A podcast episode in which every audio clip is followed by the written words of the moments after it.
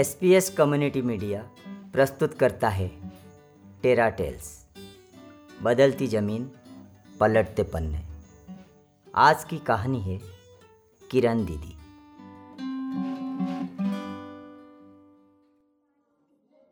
भारत में भी आई फिर से नई जवानी थी, गुमी हुई आज़ादी की कीमत सबने खानी थी, दूर फिरंगी को करने की सबने मन में ठानी थी।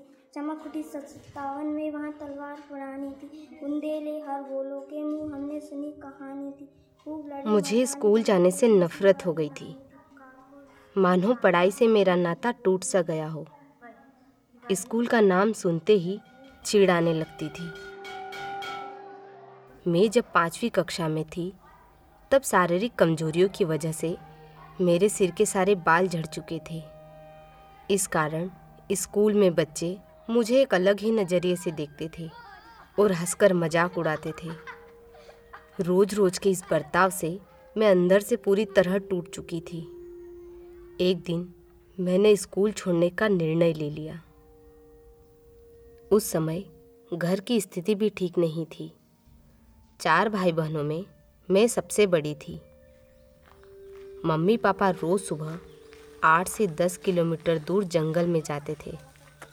वहाँ से अंजन की पत्तियाँ और सूखी लकड़ियाँ लाकर बड़वा बाज़ार में बेचते थे। पत्तियाँ बारह आने और लकड़ी दो रुपये किलो में बिकती थी, जिससे हम घर चला लेते थे। पापा को काम करते देख मैं भी जंगल से सूखी लकड़ियाँ लाकर बाज़ार में बेचने लगी। थोड़े समय बाद मैंने लोगों के घरों में बर्तन धोना भी शुरू किया और साथ साथ थोड़ा बहुत सिलाई का काम भी लेने लगी। इतना सब करके भी ज़्यादा कमाई नहीं हो पाती थी। उस समय सोचती थी कि काश मैं लड़का होती तो घर खर्चे की और जिम्मेदारी उठा पाती। काम करते करते समय बीतता गया और उम्र शादी लायक हो गई। सन दो हज़ार चार में परिवार की पसंद से एक सरकारी नौकरी करने वाले लड़के से मेरी शादी कर दी गई। उनकी कलेक्टर ऑफिस में चपरासी की नौकरी थी और पहली पत्नी के तीन बच्चे थे। महीने दो महीने तो परिवार को समझने में ही बीत गए, पर कहते हैं कि इंसान के गुणों की परख उसके साथ रहकर ही पता चलती है। पति अपनी पूरी तनख्वाह खा पीकर शराब में उड़ा देते थे और रोज़ रोज़ गाली गलौज भी किया करते थे। मेरी सास नहीं चाहती थी कि मेरा अपना भी कोई बच्चा हो। उनको डर था कि ऐसा होने से उन तीनों बच्चों के प्रति मेरा रवैया बदल जाएगा, लेकिन मैंने उन बच्चों को कभी भी महसूस नहीं होने दिया कि मैं उनकी सौतेली माँ हूँ। जब सास को पता चला कि मैं गर्भवती हूँ तब मेरे प्रति उनका व्यवहार बदल गया। अब वो बात बात पर मुझसे चिल्ला चोट करने लगी। पति से तो पहले ही उम्मीद खो बैठी थी। आए दिन सास के भी इस बर्ताव के कारण मैंने एक दिन ससुराल छोड़ने का मन बना लिया। सीहोर से सीधा अपने मायके बढ़वा आ गई। मैंने सोच लिया अब उस घर वापस कभी नहीं जाऊंगी। उस समय मेरा बच्चा पेट में छः महीने का ही था। मम्मी और काकी समझाती थी, क्या करेगी, अकेले पहाड़ जैसी ज़िंदगी नहीं कटती, ज़्यादा पढ़ी लिखी भी नहीं है जो अकेले रहकर पेट भर लेगी। उस दौरान बड़वा में समाज प्रगति सहयोग संस्था का काम शुरू हुआ। संस्था के कार्यकर्ता हमारे गौली मोहल्ले में आए और लोगों को स्वयं सहायता समूह कार्यक्रम के बारे में बताने लगे। उन्हें काम करने के लिए कार्यकर्ताओं की ज़रूरत थी। वहीं खड़ी मेरी बहन की सहेली रानी सब बातें सुन रही थी। चर्चा होने के बाद उसने कहा, मेरी दीदी है जिन्हें काम की ज़रूरत है। रानी के साथ अनिमेश भैया और अजय भैया मेरे घर आए और उन्होंने मुझे काम के बारे में बताया। उस समय मेरा बेटा पीयूष मात्र ग्यारह महीने का था। मैंने उसकी ओर देखकर सोचा, इसके लिए तो माँ बाप मैं ही हूँ। यही सोचकर मैंने काम करने के लिए हाँ कर दी और दूसरे दिन इंटरव्यू देने बड़वा ऑफिस चली गई। वहाँ और भी लोग इंटरव्यू के लिए आए थे। हम सभी को एक पर्चा दिया गया। उसे पढ़कर मुझे ज़्यादा कुछ समझ नहीं आया। जो आया लिख दिया और घर वापस आ गई। घर में माँ ने पूछा, क्या हुआ? मैंने उदास मन से कहा, मेरा तो नहीं होगा। कुछ दिनों बाद अजय भैया और रीना दीदी हमारे घर आए। मेरे हाथ में एक लिफाफा देते हुए बोले, किरण दीदी आप सिलेक्ट हो गए हो। दो दिन के बाद आपकी ट्रेनिंग शुरू हो जाएगी।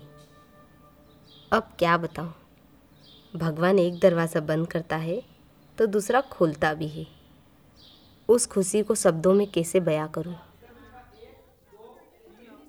हम दस बारह लोगों की बाईस दिनों तक बड़वा ऑफिस में ट्रेनिंग हुई। हमको एक एक बैग दिया गया जिसमें कैलकुलेटर और कुछ रजिस्टर थे। ट्रेनिंग में समूह की नियमावली, समूह बनाना, ब्याज निकालना, डिमांड शीट बनाना, समूह की कार्यवाही लिखना, रसीद भरना, सदस्य को बचत के लिए प्रोत्साहित करना और समूह का व्यवस्थित रिकॉर्ड रखने के बारे में समझाया गया।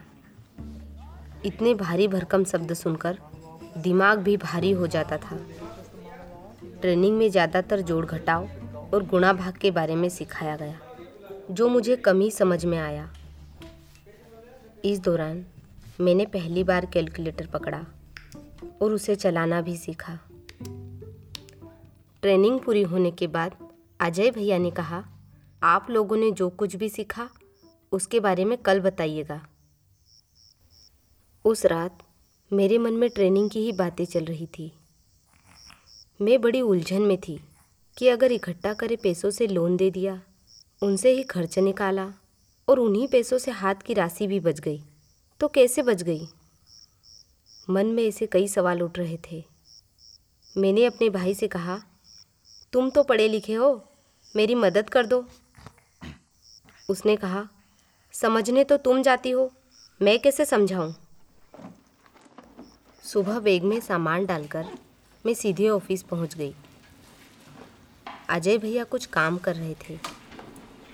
मैंने झिझक के साथ उन्हें बैग थमाया और कहा, भैया ये काम मुझे कुछ समझ नहीं आ रहा, मैं नहीं कर पाऊंगी। उन्होंने मुझे बिठाया और शांति से पूछा, दीदी आप क्यों नहीं कर पाएंगी? क्या समझ में नहीं आया? मैंने उनको बताया कि समूह का इतना हिसाब किताब करना मेरे बस की बात नहीं है। अजय भैया ने कहा, इस काम को सीखने में थोड़ा समय लगता है, धीरे धीरे आप सीख जाएंगी। अजय भैया मुझे तीन चार समूह की मीटिंग में लेकर गए। वहाँ उन्होंने समझाया कि किस तरह डिमांड शीट भरते हैं और हाथ की राशि किसे कहते हैं। मुझे लगा कि शायद ये काम मैं धीरे धीरे सीख जाऊंगी। हमें उन महिलाओं के साथ काम करना था जो आर्थिक रूप से कमज़ोर थी। उस समय उनमें से किसी को नहीं पता था कि समूह किस चिड़िया का नाम है। जब मैं समूह में जुड़ने की बात करती थी तो उन्हें मेरी बातों पर बिल्कुल भी विश्वास नहीं होता था। जैसे तैसे सन दो हज़ार छह में मैंने अपने ही मोहल्ले के जान पहचान के लोग और रिश्तेदारों को जोड़कर अपना पहला समूह बनाया। उसका नाम हरदोला प्रगति समूह रखा गया। समूह बनाने के लिए दूर दूर तक पैदल चलना पड़ता था। इस दौरान मैंने बड़वा के हर कॉलोनी छान मारी। गर्मी के दिनों में धूल और पसीने से पैरों में चप्पल के निशान तक पड़ जाते थे। पैर रात भर दर्द से चटकारे मारते थे। महिलाएं दिन में दाढ़ की मजदूरी करने जाती थी और शाम को घरेलू कामकाज में उलझी रहती थी। मैं अपनी काकी के साथ रात में भी घर घर जाकर महिलाओं से समूह में जुड़ने की बात किया करती थी। बड़ी मुश्किल से दशहरा मैदान के आठ दस महिलाओं को जोड़कर मैंने एक और समूह बनाया, जिसमें सभी महिलाओं ने दस दस रुपये देकर बचत की शुरुआत की।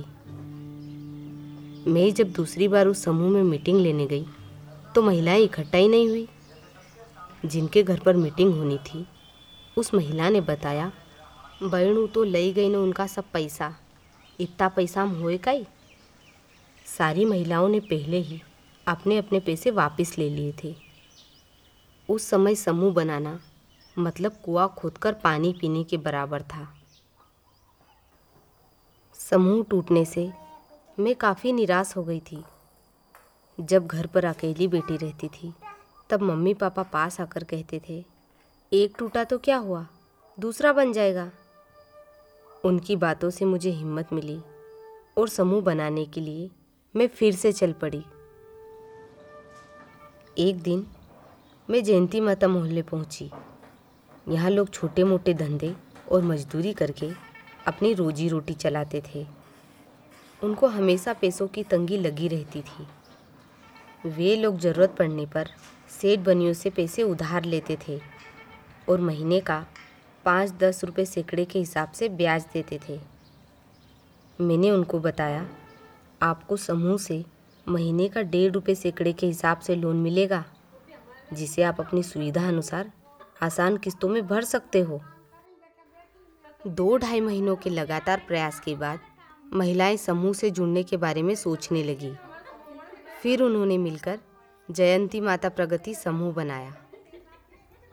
धीरे धीरे और भी महिलाओं के साथ मेरा रिश्ता गहरा होता गया। आज मैं तीन सौ चालीस महिला सदस्यों से बने उन्नीस समूहों को संभाल रही हूँ। पहले समूह की मीटिंग महीने में एक बार लेनी होती थी। इसका हिसाब किताब रजिस्टरों में लिखना पड़ता था, जिसमें काफ़ी समय लग जाता था। कभी कभी महिलाएं ताना मारा करती थी, कायदा जी जी तमरा पास तो यह हिसाब करने मशीन छे, फिर भी इतनी देर लगी रहा। सदस्य एक दूसरे का मुंह देखकर मुझ पर हंसा करते थे। वह भी एक दौर था जो गुजर गया। अब तो आसानी से कैलकुलेटर से हिसाब किताब कर लेती हूँ। अब एक समूह की मीटिंग महीने में दो बार होती है, इसलिए संस्था ने हमें लेप बुक से मीटिंग लेने के लिए कहा। जब इस बारे में पता चला तब मन में आया, बाप रे, उसको कैसे चलाऊंगी? संस्था के द्वारा लेप बुक चलाने की ट्रेनिंग दी गई। जब पहली बार बटनों पर हाथ चलाया तो सही बटनों पर उंगलियां ही नहीं गई। माउस के तीर को बाएं ले जाऊं तो दाएं चले जाए, ऊपर ले जाऊं तो नीचे चले आए। कभी लेप बुक की पट्टी में तीर छुप जाए तो मैं उसे स्क्रीन पर ढूंढती रहूं। पर अब तो उसी से मीटिंग लेना अच्छा लगता है। समय की बचत हो जाती है और गलतियां भी नहीं होती। मैंने कभी सोचा भी नहीं था कि मैं ऐसा भी कोई काम कर पाऊंगी। पढ़ाई तो मात्र पाँचवीं तक ही की थी, जो आज के समय में ना के बराबर है। समूह की दीदियों का प्यार, परिवार और संस्था के कार्यकर्ताओं का सहयोग और अपनी लगन के बलबूते पर मैं इस काबिल बन पाई हूँ कि आज मैं अपनी जिम्मेदारियों को पूरा कर पा रही हूँ। मेरा बेटा पीयूष आज नौवीं कक्षा में पढ़ रहा है। उसकी बेहतर पढ़ाई के लिए मैं सालाना पच्चीस से तीस हजार रुपये खर्च कर रही हूँ। मैंने उसे कभी भी पिता की कमी महसूस नहीं होने दी। बेटे की परवरिश के साथ साथ मैं मम्मी पापा का भी ख्याल रख पा रही हूँ, इसलिए वे मोहल्ले और रिश्तेदारों के सामने बड़े गर्व से कहते हैं कि किरण बेटी नहीं बेटा है। पर वे ऐसा क्यों कहते हैं? हर रोज़ कंधे पर बैग टांगे मैं उन महिलाओं से मिलने जाती हूँ जो मुझे यह काम करने की प्रेरणा देती हैं। वे भी मुझ जैसी ही है, जिम्मेदारियाँ निभा रही हैं। पहले मैं सोचती थी कि काश मैं लड़का होती, पर आज मुझे समझ आ गया है कि लड़का होना ज़रूरी नहीं है। मैं लड़की हूँ और मैं यह कर सकती हूँ।